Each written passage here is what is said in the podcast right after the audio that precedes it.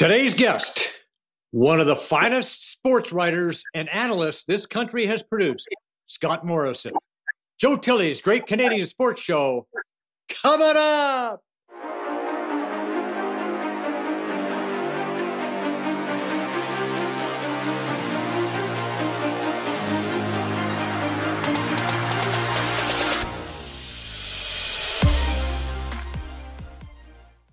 Our guest today hails from Toronto. He has spent over 40 years as a sports writer. He is former sports editor with the Toronto Sun. He is author of numerous books, former president of the Professional Hockey Writers Association, a commentator for Hockey Night in Canada, executive producer of Hockey for Sportsnet, a member of the Ontario Sports Hall of Fame, the Associated Press North American Award winner, received Hockey Hall of Fame's Elmer Ferguson Award. Ladies and gentlemen, Welcome to the program, Scott Morrison. Scotty, great to have you here, my friend.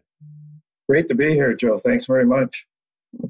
So, we like to start at the beginning. How did you get into the business? Did you always know that uh, sports writing was going to be for you?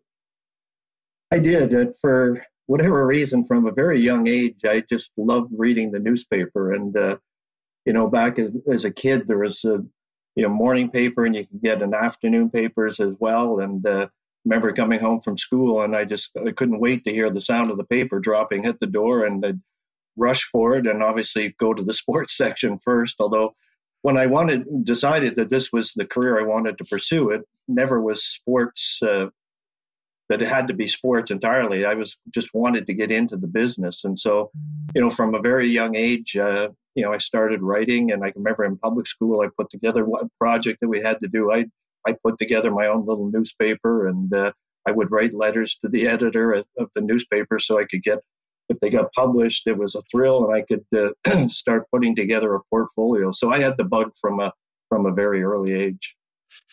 The Morrison Daily. I, I never had got a chance yeah. to read that paper. so, uh, so tell me, uh, yeah. So how did you get into the? So you you you're writing everything. You're writing news, sports, whatever. Uh, how did you get the gig at, at the uh, Toronto Sun?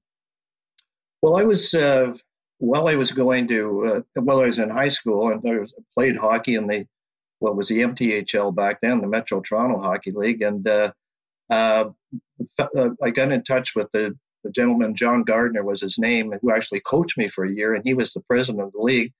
And myself and a buddy hatched an idea of what if we put together, I believe it was a, a monthly newspaper just with news and notes about the league schedules all sorts of stuff like that. He loved the idea and he went out and sold ads for it. And so we started doing that. And then uh, the globe and mail started running in its uh, monday paper uh, a weekly uh, mthl page. And i did some work for that.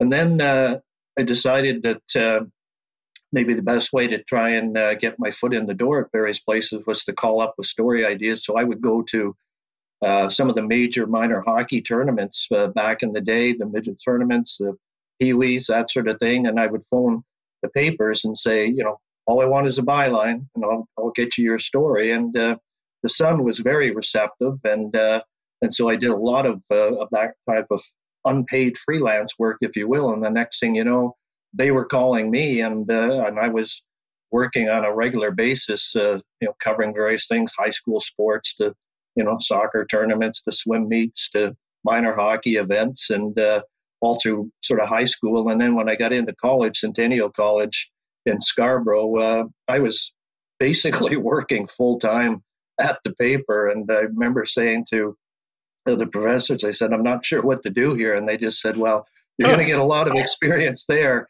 that you wouldn't get here. But try to come to as many classes and do as many papers or assignments as, as you can, and uh, we'll make sure we get you through this. But uh, good on you for basically having a full time job. And once I graduated, uh, I walked right in. You know, I was full time after a couple months, full full time at that point instead of a freelancer. So, who was running this the uh, uh, Sun Sports at the time? Uh, the legendary George Gross was the sports editor. George okay. Gross was the sports right. editor, and uh, yeah, and uh, George took a shining to me, and uh, you know he appreciated hard workers, and uh, that was the one thing I was there as many hours of the day as I could be. I go out do my assignment, I come back and write my story. I would sit and watch the editor go over it so I could learn and see the mistakes I was making. I'd hang out uh, in what we called the back shop where they'd paste up uh, the papers and get them ready. I was just a, a sponge trying to uh, soak in as much as I could about the business.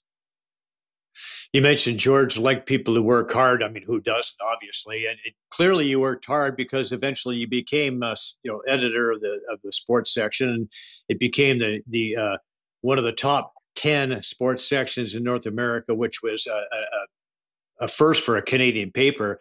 Uh, I'm thinking that you probably had a little bit to do with that.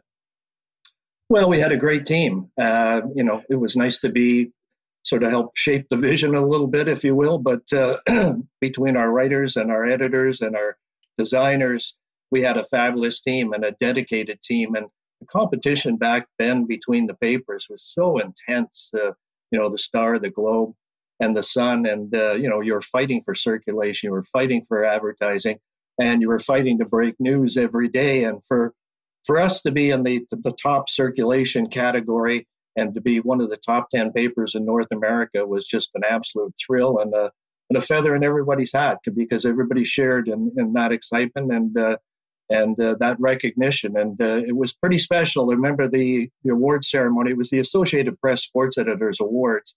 And we were in Chicago for the conference. And uh, all of a sudden, there's a sports editor for the New York Times, the Boston Globe, the LA Times, the Chicago Tribune, and then they call up the guy from the Toronto Sun. Well, that was uh, a pretty amazing moment for all of us. You know, the uh, there, you talked about fighting for stories, and obviously it was the same in local television too. I mean, Mark Hebscher yeah. and I almost literally fought at spring training one, one year trying to get a George Bell interview. But yeah, you know, that's another story for a different day. But uh, you you you did a lot of uh, television work. Tell us how that came about for you. Well, when there were some big stories uh, that would, would make the national news or whatnot, CTV seemed to, to like me and would call quite often. I'd be on, would do a double ender with uh, with Lloyd Robertson talking about whatever the big story of the day was in the hockey world. And then, but really where it evolved was, uh, uh, you know, a mutual friend of ours, Mark Askin, who was producing uh, Leaf broadcast back in the day, and especially the midweek games. He uh, he came up with an idea of, uh, of having me appear on the, I think it was the first intermission with a, uh, with a segment called Stop the Press, where I do news and notes uh, from around the league. And, you know, back then you didn't have internet the way we have today and, you know, news flowing uh, around as, as, as easily and readily as it does. So uh, a lot of the information was uh, was unknown because I'd be working the phones and calling around the league, and I would do a weekly notebook for the for the paper uh, every Sunday as it was. So uh, so Mark came up with that idea, born out of me doing the weekly notebook, and uh, and so that was really my uh, first kick at it, and that went on for numerous years. And then all of a sudden, if I was at a game, he'd put me on the post games, and and then it evolved that I started doing some stuff with the TSN and would appear on uh, on That's Hockey. I think Gord Miller was the was the host back then. John Wells had a Saturday morning hourly show or two hour show it wasn't just hockey, but sports in general, and I was a regular there. And then when Sportsnet was born, the Leaf rights, the regional rights, went uh, to them, and so I effectively went with the the rights to Sportsnet, but I was still working at the paper at the time. And then in 2001. Uh, uh, we had a bit of a breakup with the paper. The uh, publisher and I at the time didn't see eye to eye on some things, and uh, and Sportsnet came to me and said, uh, you know, they've been asking for several uh, for several months actually that whether I would come on full time and be an analyst on the network and an insider, but also uh, be a managing editor to create a hockey department. And so the timing was right. And so in uh, in the fall of 2001, I made the the jump full time into into television. Well, you know, and that made sense to bring you in as an analyst. I know we did that back in the day as well, and, and it's yeah. because you had your finger on the pulse of what was going on. It, like you just couldn't Google uh, Brad Treliving and find out everything you could about from Wikipedia and what he's done lately, and look at all the different news articles. You had to actually, as you said, make those calls and and and use your contacts to find out what was going on. and definitely you had your pulse. Always had your pulse on on, on the on the game. So, in addition to your career as a journalist uh, on on TV, you've written a, a number of books, and obviously from your experience, Hockey Night in Canada by the numbers, Mats Sundin's Center of Attention. Uh, one that I read not long ago, uh, Catch 22 with Rick Vaive, And we had Rick on the show uh, a while back. I asked him about uh, joining the Maple Leafs, about the time that you were breaking in as a reporter with the team. Let's have a listen. It was like Barnum and Bailey's circus, like, and uh, Harold was the ringleader, and uh, he kind of did what he wanted yeah. to do. He said what he wanted to say, and you know what I mean. Eh, back then, too, uh, the big thing to remember is that he wasn't alone. I mean, the owners controlled the league back then, and uh, they had Al Eagleson in their back pocket, and they made the rules, and we had no say whatsoever. I mean, Al wouldn't negotiate on our behalf. He would go in and negotiate with them on his own and come out and say they don't want to give you this or this, and but they're going to give you this, and so it was all about the owners. They they controlled everything. So, uh, a bestseller, great book, by the way, a national bestseller. Uh, he talks about those crazy times uh, under Ballard and Eagleson, and did it bring back some memories for you when you when you sat down with uh, Squid to write the book? Oh, absolutely, and yeah, I was a young reporter back in the '80s when uh, when he was there, and then ultimately became captain and uh, dealt with Harold an awful lot. For whatever reason, Harold liked me. My beard was longer back then, so he always called me Whiskers. I think probably because he would put my name on, on occasion, but it was always Whiskers. And then, I tell you, Joe, there is many a day where I'd be sitting in the office, I'd be writing my story after practice, and uh, and all of a sudden, four o'clock, five o'clock, my phone would ring, and it would be Harold, and he said, "Whiskers, I've got one for you today." And sometimes it was, you know, legitimate news of something that was going on, but want, Harold wanted to be the one who told the story, and Harold craved the front page. And as I said, the competition between the papers was intense back then. So if you had that story, that was a great thing. And there were days where he was just he was just goofy. He just wanted to see if he float one by uh, and uh, and get his name out there with something, you know, just being as they say, being goofy. But uh, a lot of times he'd drop a bomb and say, "Yeah, I'm not gonna, I'm gonna fire my general manager if we mm-hmm. lose the next two games." just, some days you just felt horrible because you know people's lives involved, but at the same time, he was the owner of the team and he did do stuff like that. So you you had to kind of walk that fine line and of what was uh, really worth writing about and what was just Harold being Harold. But it was never a dull moment, that's for sure. And and the older he got, the crazier he got as well. And I feel right, bad, so, Joe. I was just going to say, I feel bad for guys like Rick Vaive and a lot of the players who were on those teams in the 80s, because there was, and you were there, I mean, there was some great talent on those teams. They just couldn't pull it all together, whether it was uh, having the resources for, for the management team or the coaching staff or, or Harold just getting out of the way and letting them grow as a group and not putting 18 year olds in the lineup, but, you know, four defensemen, 18 years old, and a 20 year old goalie and things like that. And those teams, I don't think, were appreciated for the talent they had because of the, the circumstance around it. And I think Ricky suffers um, historically that he was and is one of the greatest Maple Leafs ever for his accomplishments. The first to 50, three times doing it, the 54 goal the record until Auston Matthews a year ago. Um, but I think his history and his legacy is overshadowed because of uh, because it was the Ballard years and it was the bad Ballard years. It was pretty crazy, no doubt about it, and, and it just it took away from everything. But uh, you know, it was hard to take the Maple Leafs serious seriously because of the guy who was running the show, and you know, and and he kept uh, you know people like Gerry McNamara and others from doing the job that they wanted to do, and and uh, yeah, you know. Well, anyway, yeah, and, and that's it. Like if if they wanted to do things, he would get in the way, and he had to be the the smartest guy when he wasn't the smartest hockey guy.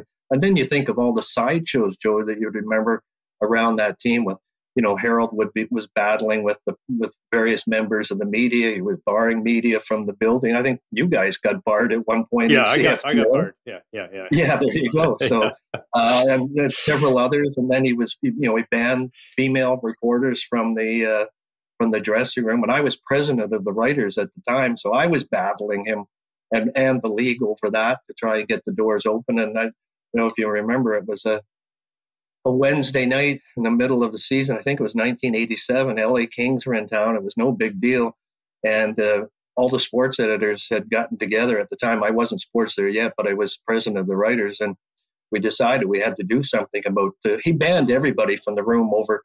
Uh, his lawyers were very smart. They said if, if you ban women, uh, if you ban everybody, then you're not just banning women. So we decided that right. enough was enough. And, and it was so unfair for the players having to do interviews and hallways and things like that. And uh, so we just uh, stormed the Bastille after the game and uh, about 50 strong of media, TV, radio, and newspapers. We stormed the room, and Harold was in there swinging his cane at us and screaming at us to get out of the room. But we eventually beat him. So we got everybody back in the room, including the people. Well, it never it made for a you know never a dull moment at uh, yeah. Maple Leaf Gardens. That's for sure. It was yeah, it was something else. So uh, we got something here from Hockey Day in Canada a few years ago. Uh, you shared some of your member uh, memories from the '87 Canada Cup. Let's roll that, Vic. When Canada went down 3 nothing, uh, Wayne Gretzky came to the bench and he said to Keenan at that point, he says, I'm absolutely spent. I got to sit for a while. And Mike, uh, that's when they started using the unsung heroes. And Huey talked about it in his piece, how you need more than just stars to make a team. And that's when the unsung heroes, the Propps and the Sutters and the Murphys went out and got the job done and got them back in the game. But Mike said he looked down at the Soviet bench next to him at Copps Coliseum and Tikhonov kept looking over at him like he had three heads. And he says he absolutely knew what was going through his mind. He says, that madman has just benched Wayne Gretzky in the biggest game of the tournament. What was it that brought that team together? Well, it was interesting because I had a, a, a major, major story on the eve of the semifinals when uh, uh, Canada was playing the Czechs. As I'd found out that uh, earlier in the tournament, there was a bit of a rebellion amongst the players because of Mike. And uh, they mm-hmm. found that after the first game of the tournament in Calgary, they tied 4 4. I think it was against the Czechs. And, uh, you know, all the fans, they had been out west. They'd been in Montreal and then out west in Banff for training camp for a month and everything and away from their families. And all the families came in for that first game. And then, you know, a lot were planning to go out for dinners and whatnot after afterwards. And Mike put a, like a 1030 curfew on the players. And then he was just grinding them, grinding them, and grinding them. And finally, at one point, in the tournament. Uh, I think it was Gretzky, Messier, uh, Bourque, and a, and a few others went to Eagleson, who was running the Canada Cup, and said, and, and Team Canada, and said, you know, either this guy calms down or we're going home. We didn't sign up for this kind of abuse. And Eagleson went to Keenan and told him, and he says, Mike goes, mission accomplished. And what Mike's method to the madness was, is he he said he had players from you know sorted teams from you know Montreal, from Edmonton, from right. New York, from all these places, and they and the players had a different mindset back then. That they it was not unlike '72, where the they hated each other, but you know some of the intense playoff battles yeah. that they had back in the day. And you know Philadelphia didn't like Edmonton after they'd gone to the two finals, and you had all these players interspersed. And so Mike thought the only way I'm going to get these guys together as a team quickly is if I give them a common denominator, and that's to hate me. And so he he he went and was Iron Mike, and uh, and ultimately pulled that team together. So I found out about it, as I say, probably about a week after it had happened, and it was the eve of the semifinal game, and they started to get better as a team after they pulled together, and Mike's madness working. And uh, so I wrote this story that appeared on the morning of the semifinal game in Montreal. And I remember the night before, I get back to my hotel room, as, as fitting in Montreal, it was probably around two in the morning, and the red light was flashing on the phone. And as a reporter, when that message light was fla- was flashing, that was always, you know, oh. struck horror in your heart because, oh God, did did I get scooped by the other paper? What's happened? What happened? Well, it was Eagleson on, leaving a message, and he says, it's he's screaming on the phone. He says, "You've got somebody who I talked to about the story off the record had ultimately told Alan that they'd talked to me or I knew about it and was writing this story. And so he's screaming on the phone. He says, You got to kill the story. He says, It can't run before this game. This is our biggest game. We can't lose it. He said, If we lose this game, it's all on you. The country's going to have it all on you. so I go, oh, That's Jesus. a lot of pressure. Yeah, I'm a young guy at the time. and uh, But it's two in the morning. The paper's already on the streets. So uh, uh, they managed to win the game, thankfully. And uh, when the, the series shifted a couple days later, it shifted to Hamilton, and at the press conference, uh, a reporter asked uh, asked Keenan, said, uh, "You know about this story uh, that was written in the Sun." Um, that's not true, eh, Mike? And uh, there was no rebellion. And Mike just looked at him, and I've never forgotten this. Mike looked at him and he said, "Well, I know who wrote it, so it must be true." So that was a very cool moment. Because usually you get, wow. as you know, Joe, you get the denials and it was fabricated, misquoted, blah, blah, blah. And Mike just said, no, it was true.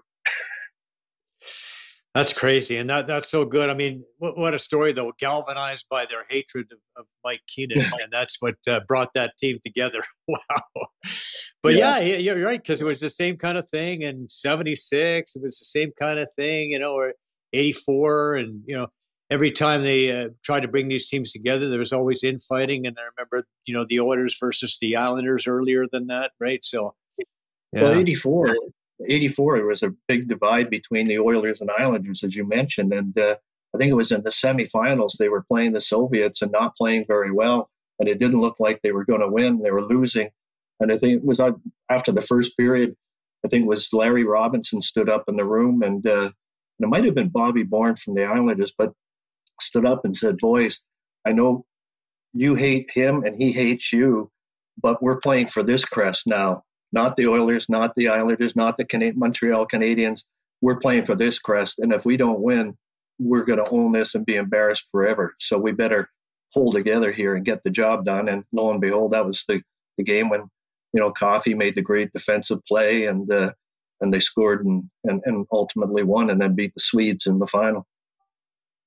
Yeah, that was Larry. We had him on the show. We asked him about that moment, and and uh, you know he was kind of humble about it. But yeah, he was the guy yeah. that, that made that statement and got that thing working. So uh, another book you wrote, uh, Hockey Night in Canada: My Greatest Day. Tell us about uh, about this book. Well, that was real cool because I, I, went to 50 different people in hockey. It could be players, coaches, managers, uh, trainers, I think, and uh, and just said, complete the sentence. My greatest day in hockey was, and some fascinating stories. And it wasn't always just, well, when I won the Stanley Cup. Sometimes it could have been my first, a first goal, a first game, various different things. And, and one of the most unique stories and interesting stories was Wayne Gretzky. And so I, I, I phoned Wayne and I said, here's what I'm doing. Here's the sentence. Uh, but I'm going to give you a couple weeks and uh, think about it, and uh, and then we'll talk. And uh, so, you know, knowing just how many great moments he had in his hockey career, yeah, and uh, so a, a couple weeks later, he was remember he was uh, had a charity golf tournament, pro am golf tournament. It was up north in Collingwood area. So I went up that day. They had a media day, and uh, went up and I sat down with him, have a coffee, and I said, "Okay." I had the tape recorder going, and I said, uh, my greatest day in hockey was. And he just looked at me with a big smile and he said, My last game. And I go, What? of all the things, your last game. And he said, My last game because that day, my mom and dad were staying at our place in New York. He says, That day I got up. It was an afternoon game. He said, I got up in the morning and I drove the, to the rink with my dad and we talked hockey. And he says, It was just like when I was six years old, driving to the rink with my dad, talking hockey. And he said it brought it all full circle. My whole career had been pulled together at that point. He says I was content with my decision to retire. And it just brought a flood of memories back for me of all those times being in the car, driving to the rink with my parents, having them in the stands for that game, uh, and then thinking about everything that I'd accomplished from being a you know young boy growing up in Brantford to you know standing on that stage in Manhattan when he retired in 99 so it just blew me away with the story and I said once again Gretzky takes it to another level of where you don't think anybody would go to summarize a, a career like that Beautiful. I was like, uh, I'm getting emotional just hearing him talk about yeah. that because you think about that career, you know, kind of winding down on that day and getting to share that moment with with uh, with Walter, who uh, you know was rumored to be dead at one time back in the late '80s by a friend of ours. but uh, oh, yeah. yeah. so uh, well, he said to the, during that ride, he said Walter kept saying, "Don't don't retire." one more year. Give me one more year. yeah, yeah, yeah. It, it's time. It's time. He said, so the harder yeah. part was telling your dad after all those years together and everything he did to get me to where I where I was to tell him, nope, I'm not playing anymore. But he did. Yeah, what a fabulous that's it family, for sure. story. Yeah, well, yeah, I, I, think I heard Gretzky talking not that long ago uh, about uh, his decision to retire, and somebody said well, I mean, he had nine points in, in you know, in like a couple of months or something like that. He showed some signs, and he said, "I used to have nine points in a weekend." that was that was a weekend for me. So, yeah, it's, yeah. it's not the same when you're not you know you're getting you know not quite the the same vision you had before, getting hit a little more often. You know, it just wasn't the same Gretzky, and he made that well, choice. And, and and the great ones can leave when they're still near the top. They're not at the top. Yeah. Near the top. And and they leave with the, the memory of them being still great, not being a guy who was hanging on and, you know, falling from first line to fourth line and just hanging on for a paycheck. Right. He couldn't figure out anything else to do in his life. So the great ones know when it's the time. A more recent book you wrote, uh, the 50th anniversary of the 1972 Canada Russia series, 1972, the series that changed hockey forever. Uh, you know, that's a show in itself, obviously. But give us uh, one or two important things that you might have learned by putting this book together. Well, I mean, it, I, would written after the 20th anniversary, and then when you know 50 came around, it seemed the right time to celebrate that occasion one more time. And I think the perspective of the players had really changed over those 30 years. The, the appreciation they still didn't like uh, the Soviets 20 years after the series, but beyond that, yeah. uh, we started to, to really appreciate just how good they were, the kind of pressures that they were under, how different their lifestyles were, and I think maybe they also appreciated uh, in a greater way just how significant that series was and how how it did change the game, and we see how it opened the doors internationally and, and, and the growth and, and the training methods and, and on and off the ice and all of that. But I think they also uh, came to appreciate and, and see just how impactful that series was on this country in a good and bad way. The bad way of the, the first four games in Canada, and the good way of, of how they were able to, to rally and come together as a team uh, in Moscow and, and pull off the unbelievable and uh, and to understand the first book I wrote the title was the days Canada stood still and we did the country did stand still during those games that were in Moscow especially and you know I think the final I think our population at the time in 72 was roughly 22 million people 22 23 million and the estimate for the TV audience for those final games was close to 16 million uh, wow. for those games. So like, that's just a staggering number out of a population. And I can remember seeing pictures of, you know, you'd have the old department stores like Eaton's or or mm-hmm. Sears and Bay, and and in the they'd have TVs in the windows, and there'd be hundreds of people standing on the sidewalk, uh, you know, watching through the windows of department stores, be on their way to work or you know coming back from lunch, and you know schools basically shut down with TVs in in the auditoriums and the classrooms. And then, so I think that appreciation of just how impactful it was. And, and one story that Phil Esposito shared that I hadn't heard before was that after the fifth game, when, when they blew the lead and uh, uh, and lost, and then it became must win every game to salvage the series. He was having some heart palpitations or something, and uh, and so they quietly took him to the hospital and did some testing and uh, just to make sure everything was okay, and uh, found out that he uh, that he had a, I guess, an enlarged heart, like nothing that was serious from a health perspective, but sometimes I guess under the stress and everything else, they could overreact, and so he was fine, but it was a scare uh, that nobody really knew about at the time, and they kept it quiet from the team. But you think about Esposito going to the hospital with a heart issue. Henderson had fallen and suffered his concussion, uh, but managed to talk his way back into the game, which wouldn't happen today, as we know. Uh, mm-hmm. But how would history have been different if Esposito and Henderson hadn't been able to play those final three games? Well, we know what would happen. Yeah, yeah the world would, would be upside down. Yeah, yeah, yeah. It would never happen. So I want to talk about another great Canadian moment. Uh, here's you with uh, Darren Millard and Nick Kypreos after Canada won the Olympic gold in Vancouver. Let's roll that, Vic. Like I think Babcock has said, it, there is a process there, and the process has to be seen right from start to finish. And at times, as Canadians, we probably don't have as much patience as we should have.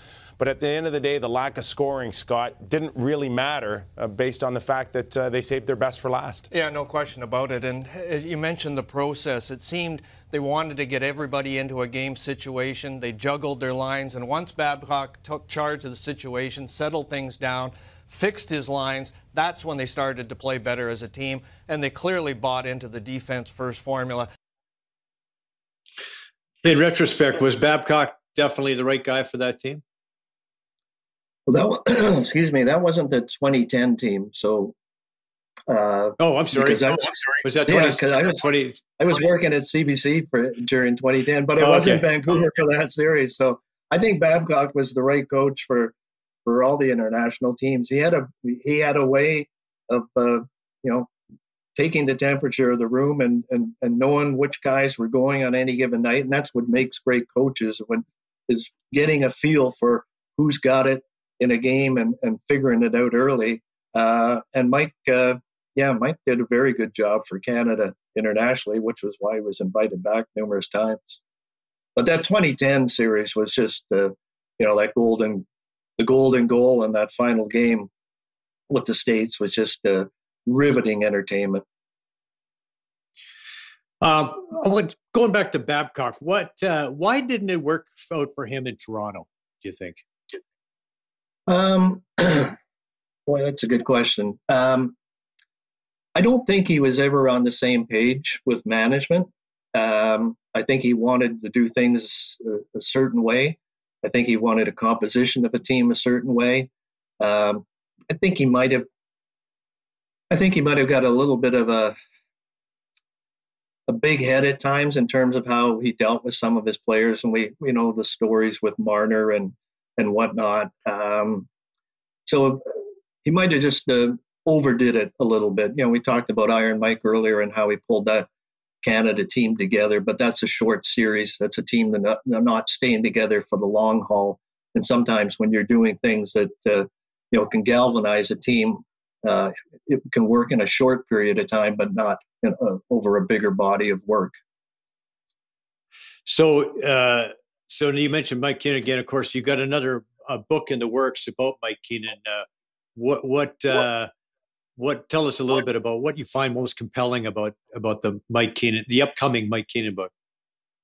Well, Mike's uh, well, he's going to tell all, good and bad, about himself and things that happened, and you know, even Mike will tell you that uh, looking back and retrospectively, that uh, he said, "Boy, I did a I did a lot of goofy stuff back in the day that wouldn't fly today, right. that's for sure. But uh, but uh, you know, he just uh, he wanted every level and and just has a lot of great stories to tell. And he's he's coached some of the greatest players in the game, and uh, you know, he's won a Stanley Cup. He got the Stanley Cup Finals. He won the Canada Cup.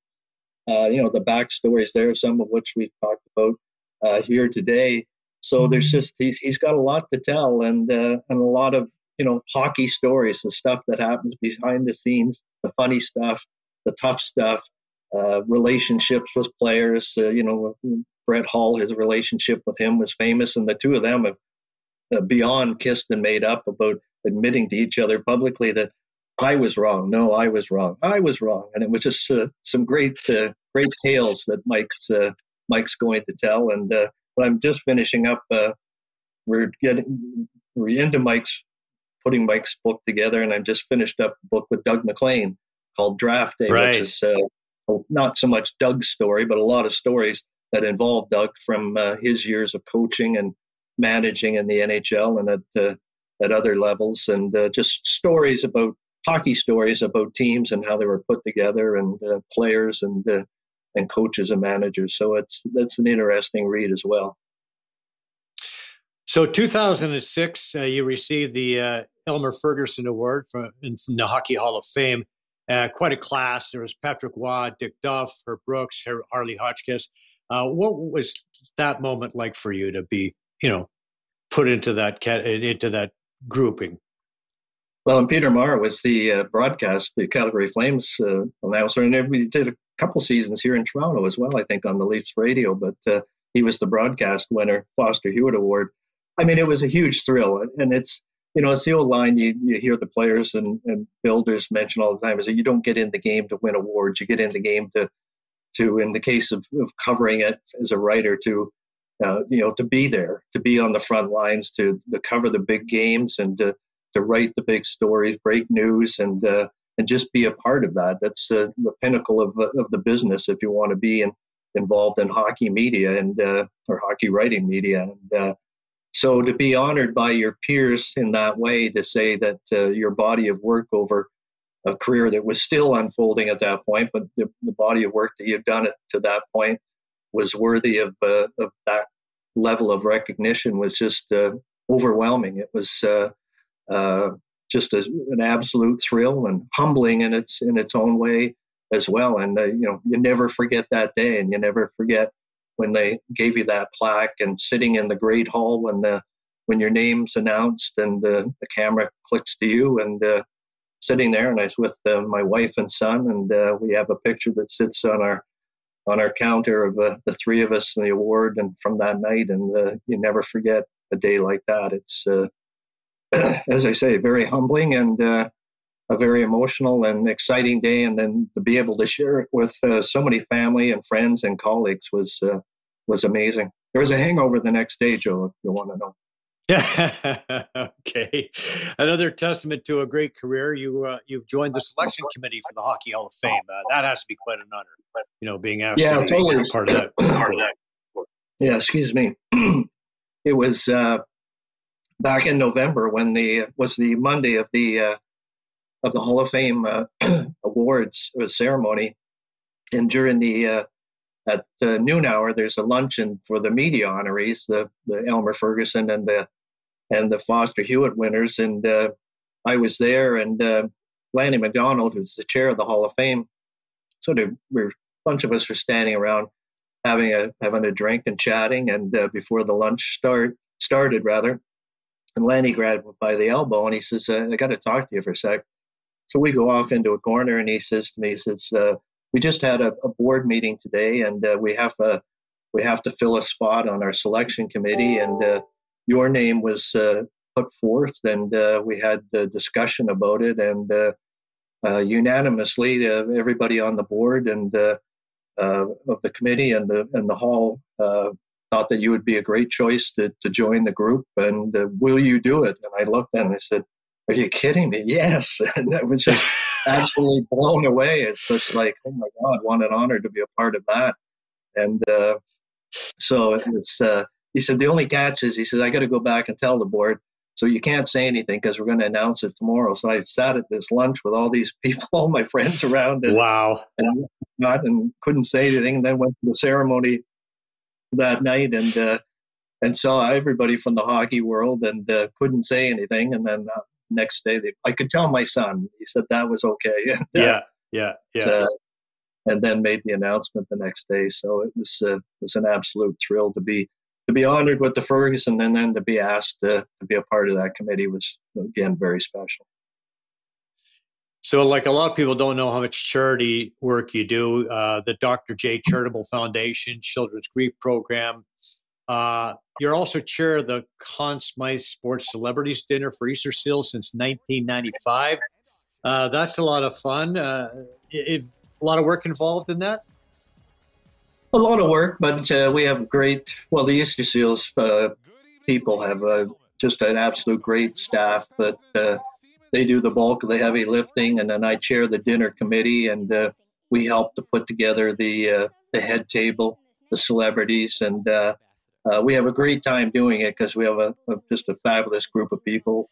Um, so we make sure that it's fun and uh, and uh, you know, and we know obviously it, it's for a great cause. And uh, you know, there's been times over the years when it's sort of you know everybody gets tired and you sort of say, well, maybe maybe I have to take a step back after this year, and then you know you you sit there at the dinner and you see those kids and the challenges that they have in their lives and just how they they can still sit there with a big smile on their face and the thrill of them being honored at a dinner like that. But you see, you hear the stories of what this, these children are going through, and you say, you know what, I can suck it up for another year and help out. And, and you're really happy when at the end of the night we've raised a few hundred thousand dollars and you know it's going to send these kids to the camp or getting them the equipment and the facilities that they need to to have a, a happy excuse me a happy life so uh, so we keep going with that, and uh, and it's uh, as they say, it's a it's become a labor of love. And then you mentioned the Dr. J. It's now the the Grief Center,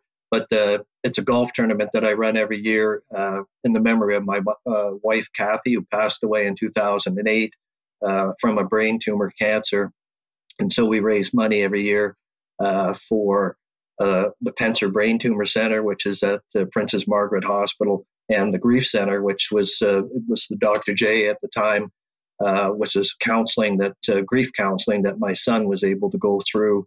Um, well, Kathy was was sick, and then ultimately after she passed away, and it was invaluable for both of us being able to cope with it, and it's an invaluable service that sadly is is not funded by government. Uh, in the province, or I don't even think in the country. So they keep these centers going, um, you know, fundraising is very important.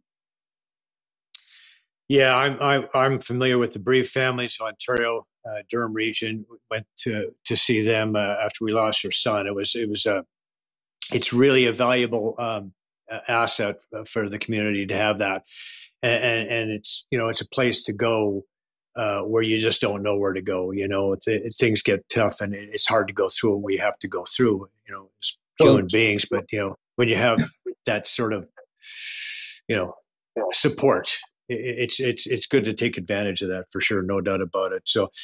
Um, from the Conn Smythe dinner, I believe this is 2003. Uh, courtesy producer Vic, who uh, was uh, on the production team for that. Let's have a listen. Yeah, Vic was part of our team. time to get up here. It's the first time a politician has ever gone short on a speech, but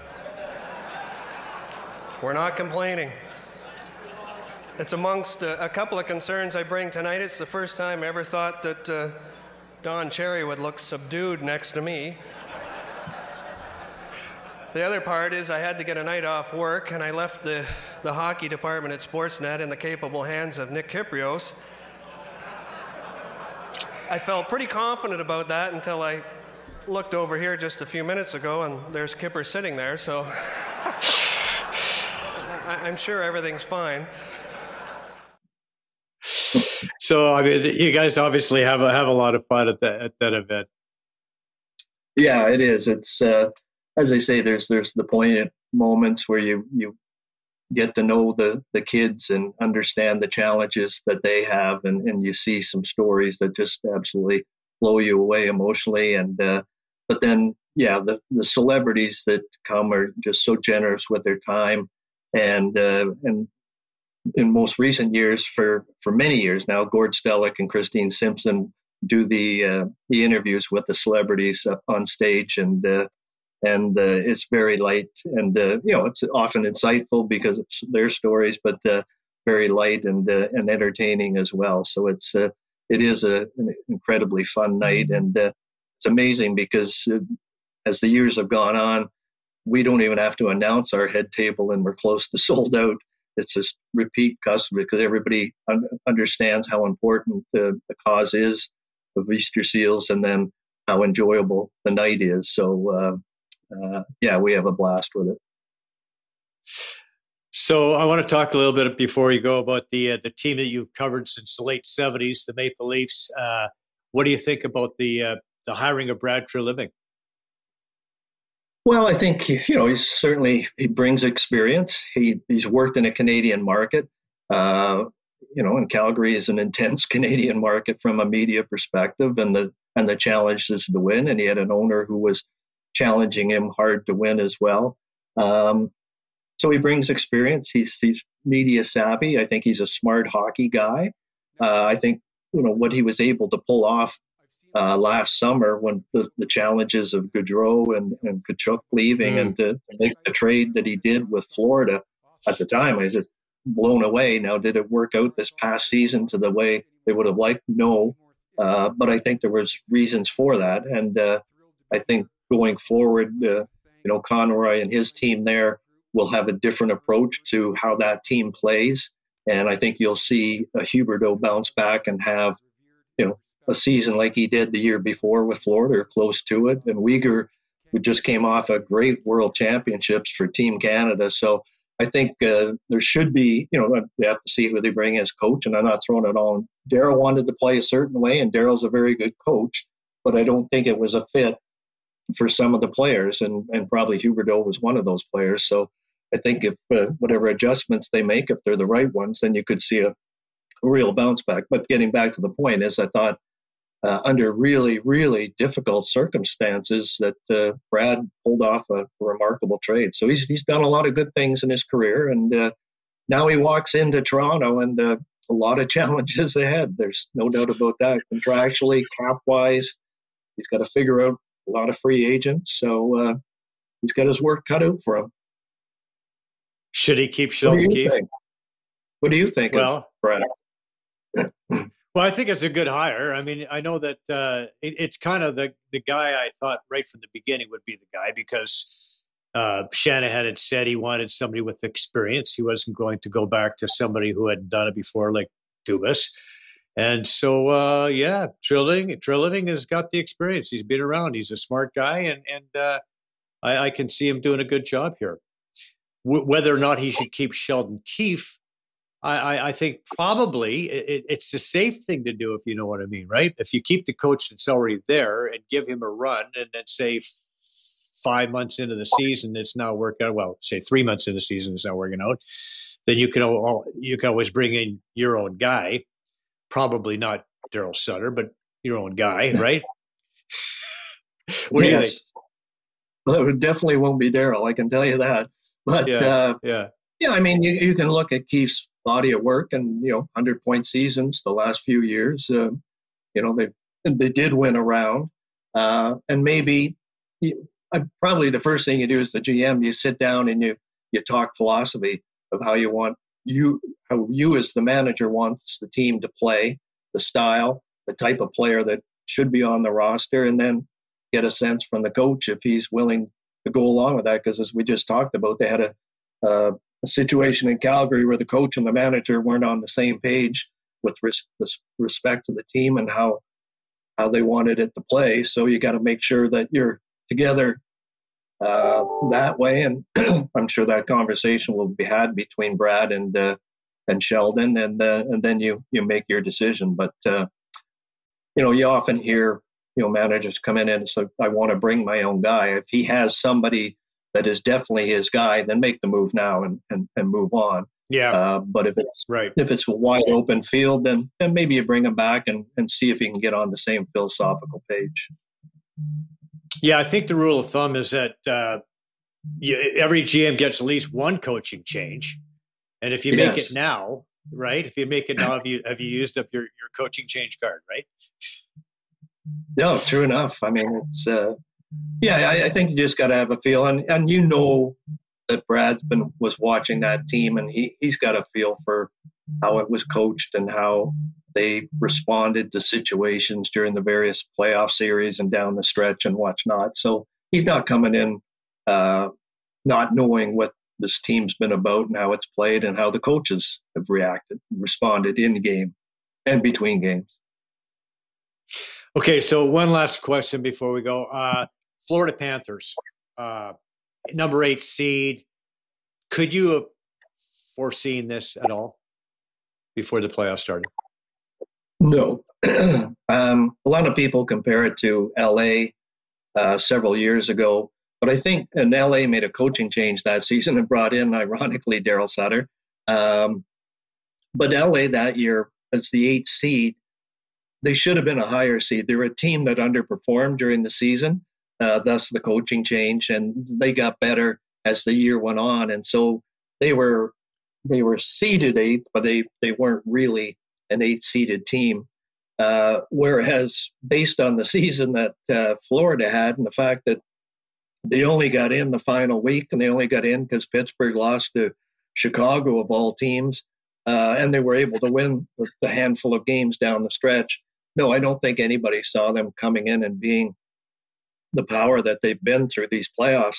And I remember watching that first round against Boston, and even when they were down three-one, I was talking with some friends, and I said, they've been in every game, and they've been a handful for Boston. They're fast.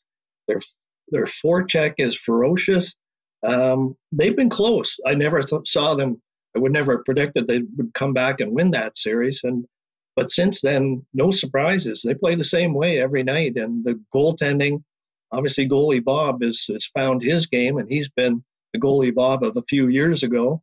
And Tkachuk has been incredible, and uh, yeah, they're just. Uh, it's going to be a fascinating series. I, I, I'm not sure who I would pick at this point, but I, I guarantee you this: it's going to be physical. There's going to be a lot of body contact between Vegas and Florida, two teams that play very similar from the standpoint of being physical and intense on their forechecks.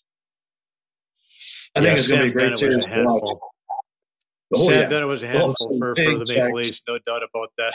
oh my, yeah, he, has been good. That one hit he, the one hit he had on, uh, oh gosh, I'm trying to think it was the defenseman coming around the net. He reminded me of Wendell Clark back Hall, in the maybe? day.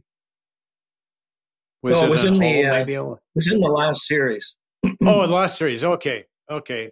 Yeah. Um, but anyway, it was it, it was just Wendell Clark vintage the the defenseman yeah. just coming around the net, and he was just bang right in him, clean check, just put him into orbit. Right. Yeah. He's he's he's something else. So, um, yeah, I I don't know. It's gonna be a good series. It'll, it'll be fun to see. I mean, I, the ten day rest uh, might be might be maybe too much. I don't know. We'll find out. But uh, Bobrovsky got to if he can keep it up. Obviously, they got a real good shot. Yeah, I mean, sometimes, as you know, teams can get a little rusty when it's that's too many days.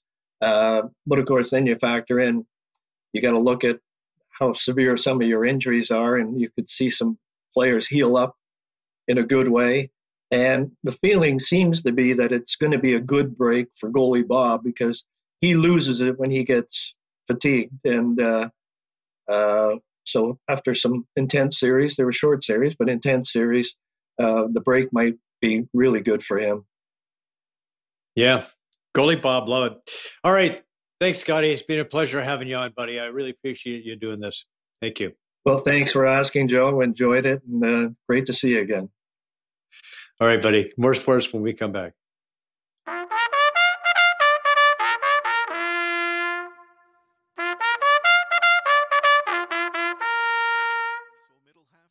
My Costa Swiss pick of the week. Last week, I took the number eight horse, Dealer's Delight, in the opening race on Thursday night's card.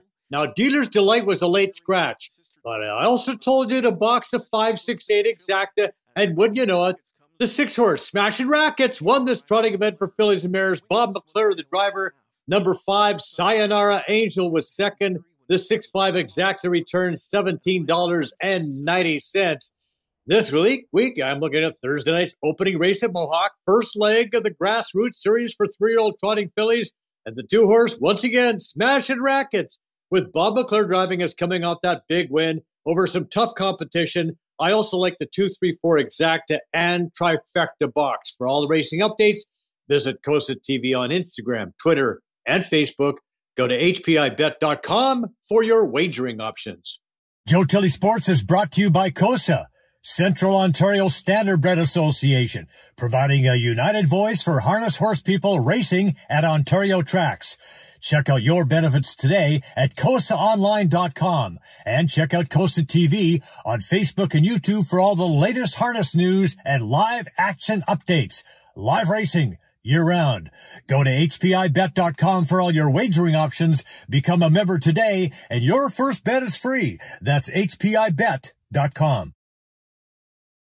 Addiction Rehab Toronto, Toronto's number one alcohol and drug treatment center, saving lives, reuniting families. The only treatment center in the province to offer medical detox, treatment, sober living, and lifetime aftercare all in one place. Our unique and specialized programs are designed to equip our clients with the tools to successfully lead a life of dignity, respect, and purpose. Let us help save your life or your loved one's life Call today for more information or to facilitate an intervention. 1-855-787-2424 or visit addictionrehabtoronto.ca. Guests on Joe Tilley Sports receive a gift certificate from Classica Imports. Top of the line imported men's clothing. Check out the Classica Essential Collection now. Go to shopclassica.com.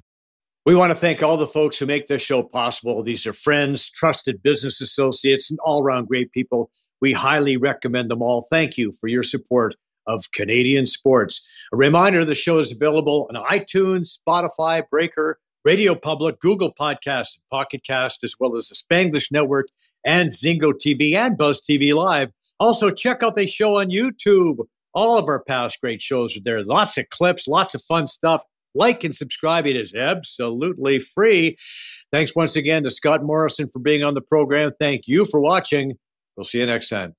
Do you want to buy or sell a home? Could 31 years of real estate experience help you? Why not speak to an amazing team that loves to overpromise and overdeliver? Aldo has a tremendous team of experts on staff. They are committed to making your next real estate transaction smooth and comfortable. Call 416 GET ALDO or visit getaldo.com.